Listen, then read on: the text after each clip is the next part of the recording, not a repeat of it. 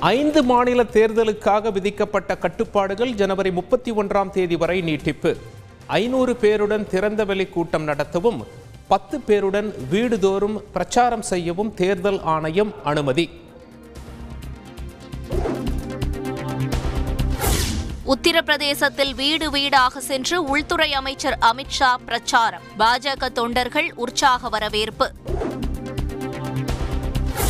உத்தரப்பிரதேச தேர்தலில் கர்ஹால் தொகுதியில் களமிறங்குகிறார். முன்னாள் முதலமைச்சர் அகிலேஷ் யாதவ் முதன்முறையாக சட்டப்பேரவை தேர்தலில் போட்டியிடுவதாக அறிவிப்பு. உத்தரப்பிரதேச தேர்தலில் பகுஜன் சமாஜ் கட்சி வெற்றி பெறும். இரண்டாம் கட்ட வேட்பாளர் பட்டியலை வெளியிட்டுள்ள மாயாவதி நம்பிக்கை. குடியரசு தின இசை பட்டியலிலிருந்து மகாத்மா காந்தியின் விருப்ப பாடல் நீக்கம். மத்திய அரசின் முடிவால் சர்ச்சை. சபரிமலையில் மகரவிளக்கு பூஜை காலத்தில் நூற்று ஐம்பத்தோரு கோடி ரூபாய் வருமானம். பத்தொன்பது லட்சத்து முப்பத்து ஒன்பதாயிரம் பக்தர்கள் தரிசனம் செய்ததாகவும் தகவல். டிஜிட்டல் புரட்சியில் நாட்டின் எந்த மாவட்டமும் பின்தங்கிவிடக்கூடாது. ஆட்சியர்களுடனான ஆலோசனை கூட்டத்தில் பிரதமர் மோடி பேச்சு. சோழிங்கநல்லூர் மேடவாக்கம் இணைப்பு சாலைக்கு செம்மொழி சாலை என பெயர் சூட்டப்படும். கருணாநிதி செம்மொழி தமிழ் விருது வழங்கும் விழாவில் முதலமைச்சர் ஸ்டாலின் அறிவிப்பு. மழையால் ஏற்பட்ட பயிர் சேதத்திற்கு இழப்பீடு வழங்க கோரிக்கை. டெல்டா மாவட்டங்களில் அதிமுக சார்பில் கண்டன ஆர்ப்பாட்டம். தெலங்கானா மாநிலம் செகந்திராபாத்தில் போலி கொரோனா சான்றிதழ் விநியோகித்த ஆறு பேர் கைது. விமான பயணிகளுக்கு போலி நெகட்டிவ் சான்று வழங்கியது அம்பலம். இரவு பத்து மணிக்கு மேல் ரயிலில் சத்தமாக பாட்டு கேட்கவோ செல்போனில் பேசவோ கூடாது.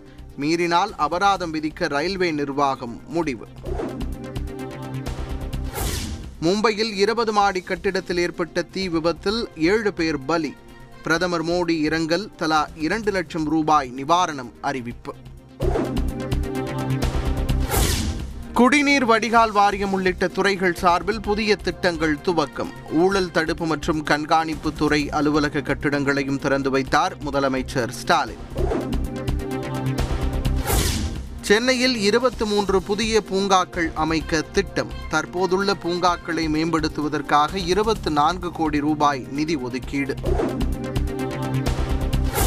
பொது இடங்களில் சிலைகள் வைக்க உச்சநீதிமன்ற உத்தரவுக்கு முரணாக எந்த அனுமதியும் வழங்கப்படவில்லை.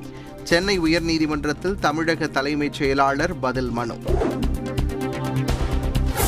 தமிழகத்தில் நில அபகரிப்பு தொடர்பாக ஆயிரத்தி இருநூற்று அறுபத்தி எட்டு வழக்குகள் நிலுவை. உச்சநீதிமன்றத்தில் சென்னை உயர்நீதிமன்ற தலைமை பதிவாளர் பிரமாண பத்திரம் தாக்கல்.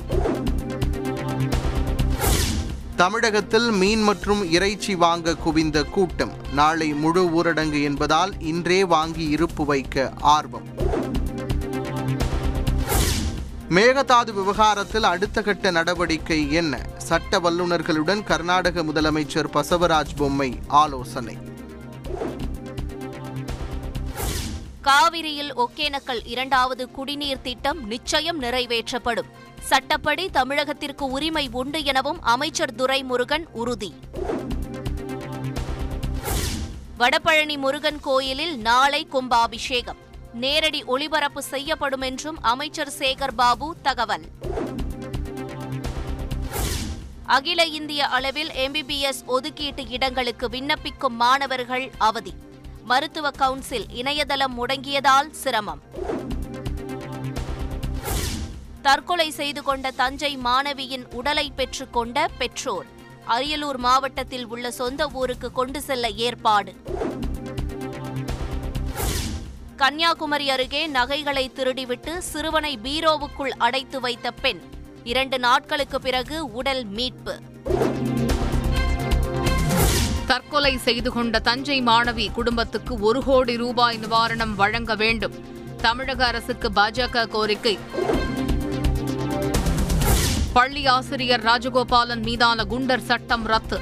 சம்பவம் நடைபெற்றபோது ஆன்லைன் வகுப்புகள் இல்லை என சுட்டிக்காட்டி உயர்நீதிமன்றம் உத்தரவு. பூஸ்டர் டோஸ் தடுப்பூசி போட புதிய விதி அறிமுகம். கொரோனா பாதிப்பு ஏற்பட்டிருந்தால் மூன்று மாதங்களுக்கு பின்னரே செலுத்த வேண்டும் என அறிவுரை. தமிழகத்தில் இரண்டாயிரத்து ஐநூற்று எண்பது ஊராட்சிகளில் நூறு சதவீதம் முதல் தவணை தடுப்பூசி. இருபத்தைந்து நகராட்சிகளில் முழுமையாக முதல் தவணை தடுப்பூசி செலுத்தப்பட்டுள்ளதாகவும் அமைச்சர் மா. சுப்பிரமணியன் தகவல். அரசு இலவசமாகவே தடுப்பூசி வழங்குவதால் முறைகேடு செய்வதற்கு அவசியமில்லை அமைச்சர் மா. சுப்பிரமணியன் வேண்டுகோள். ஐபிஎல் ஏலத்தில் பங்கு பெற கெயில் விருப்பம் தெரிவிக்கவில்லை. கிரிக்கெட் ரசிகர்கள் சோகம்.